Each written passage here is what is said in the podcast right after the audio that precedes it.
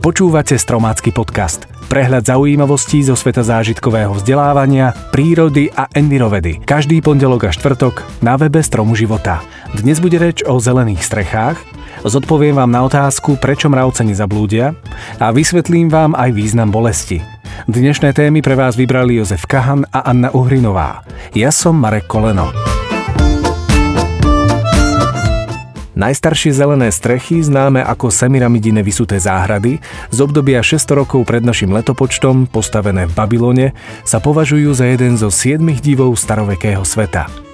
Napriek tomu, že tento prvok poznáme v architektúre už tisíc ročia, v našich končinách nie je širšie využívaný. Jeden zo zakladateľov, priekopníkov a zanietených vyznávačov zeleného prístupu k architektúre, Friedenstreich Hundertwasser, ktorého nápady môžeme obdivovať aj v rakúskej Viedni, presadzoval názor, že každý meter štvorcový zastávanej, čiže stratenej plochy zelene, by sa mal v meste nahradiť najlepšie zelenou strechou, stenou alebo zeleným balkónom. Súhlasíte s takýmto názorom aj vy?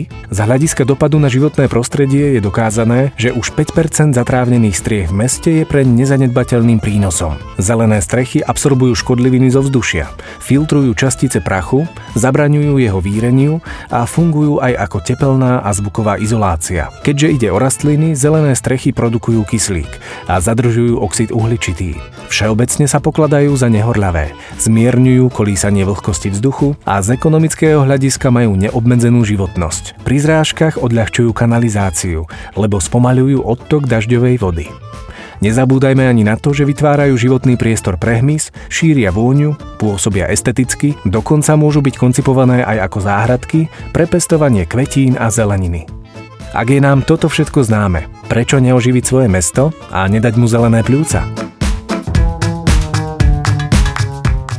Mravce sú drobný blankokrídly hmyz, ktorého veľkosť dosahuje od niekoľkých milimetrov po niekoľko centimetrov. Mravce žijú v dobre organizovaných kolóniách a ich počet v mravenisku môže kolísať od niekoľkých desiatok po niekoľko miliónov jedincov. Znie to až neuveriteľne a desivo, ale najväčšia mravčia kolónia bola široká neskutočných 6000 kilometrov. Postarali sa o ňu mravce argentínske a svoju megakolóniu si založili v Južnej Európe, kde spôsobili veľké problémy miestnym zvieratám a rastlinám. Celková hmotnosť všetkých mravcov je rovnaká, alebo dokonca väčšia, ako hmotnosť všetkých ľudí na Zemi. Na jedného človeka totiž pripadá až okolo milióna mravcov. Sú zároveň najdlhšie žijúcim hmyzom, ktorý sa dokáže dožiť krásnych 30 rokov.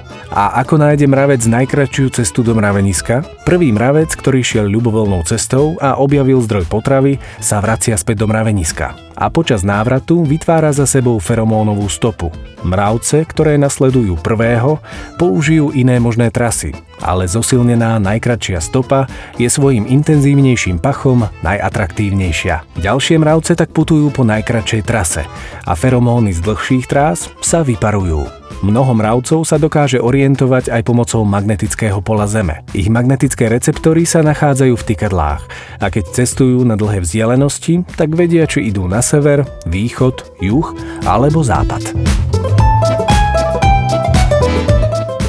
Najčastejšou príčinou návštevy lekára býva bolesť a aj keď je vnímaná negatívne, potrebujeme ju pre naše prežitie. Funguje ako varovný signál v situácii, keď hrozí poškodenie tkaní alebo orgánov. V okolí poškodeného tkaniva prispieva k procesom hojenia aj tým, že nás núti chrániť si citlivé miesto.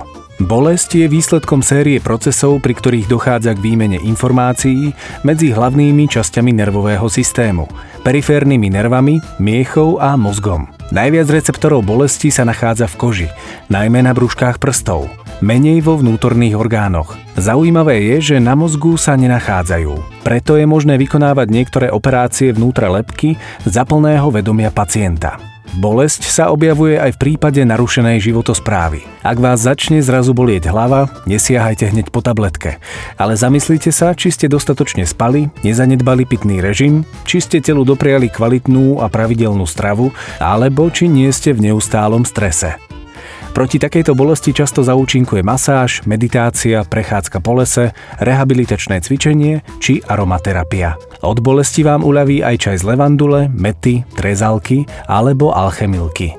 Vedci sa zaoberali aj otázkou, či ženy znesú viac bolesti ako muži. Predpokladom bolo, že posunutie prahu bolesti u žien súvisí najmä s nastavením tela matky priviesť na svet potomstvo. Štúdie však naznačujú, že odlišnosť nie je založená na posunutí prahu bolesti, ale v spôsobe jej prežívania.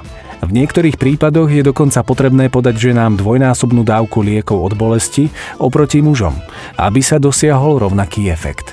Tak či onak, vnímajte bolesť ako varovanie a nezanedbávajte jej signály. Vyhnete sa tým vážnejším problémom. Marekové haluzoviny Dámy a páni, je tu opäť piatok a opäť naša obľúbená súťaž. Čo je to za zvuk? Čo je to za zvuk? Čo je to za zvuk? Áno, presne tak. Nech sa páči, mne už naskakujú zimomriavky trápnosti, pretože zvuk do tejto súťaže bol skutočne tento týždeň veľmi, veľmi, veľmi, veľmi jednoduchý a preto vám nič nebráni k tomu, aby ste vytočili jednoduché číslo, veľmi známe 0905 454 455 455 a zavolali nám sem do éteru a uhádli to, rozoznali, čo sme to za zvuk tento týždeň pripravili. Takže nech sa páči, už to počujem, telefónny drát sa tu žhaví. Kto to je? Kto to je? Ako sa voláte? Dobrý, Dobrý deň. Dovolala, dovolala som sa konečne. Ano? Hanča, poď sem. No tak my vám chceme celá rodina Krušetnícka poblahoprijať našej babke Gitke k narodeninám. A tak to poviem, jak, jak mi huba narastla. Píšem o všetko no, dobre, co od Pána no, Boha požiadať sa šťastie, zdravé, hodné božské požehnanie a pošmete slavu nebeskú, korunu nebeskú. Pochválim Ježiš Kristus, babka Gitka. Ďakujem vám, ďakujem ešte raz, že som mohla zablahoprijať s Bohom. Nevadí. Nevadí, v Eteri sme tu už mali naozaj všeličo, toto je pre nás novinka, ale samozrejme ďakujeme za kultúrne spríjemnenie uh, piatkového popoludnia. Uh, tak uh, možno na budúce samozrejme pozdravujeme babičku. Áno, nech sa páči. Dobrý deň, mucholapka je to, nie na, na, na muchy a tu aj, aj, aj, aj, aj, aj, veľmi, veľmi blízko, veľmi blízko, ale tento raz to nevyšlo. Nie? Skúste na budúce, no, nevadí. Tam, no. Vyskúšajte. O, dobre, dobre. Tak si to zrekapitulujme a vypočujeme si ešte raz dnešný zvuk. E, dobrý deň, nech sa páči. Je to celkom určite zvuk zašliapnutia blankokrídleho hmyzu. S najväčšou pravdepodobnosťou to bude Lasius niger, alebo mravec obyčajný. E, mám pravdu, Áno, nie? je to naozaj tak. Je to zvuk zašliapnutia blankokrídleho hmyzu, čiže mravca.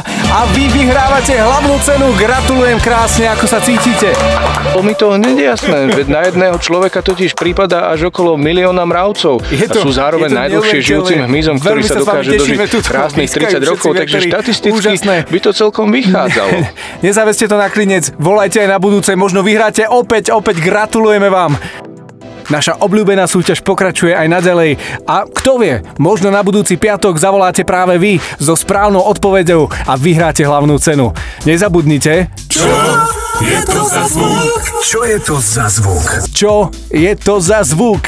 Počúvajte nás aj na budúce.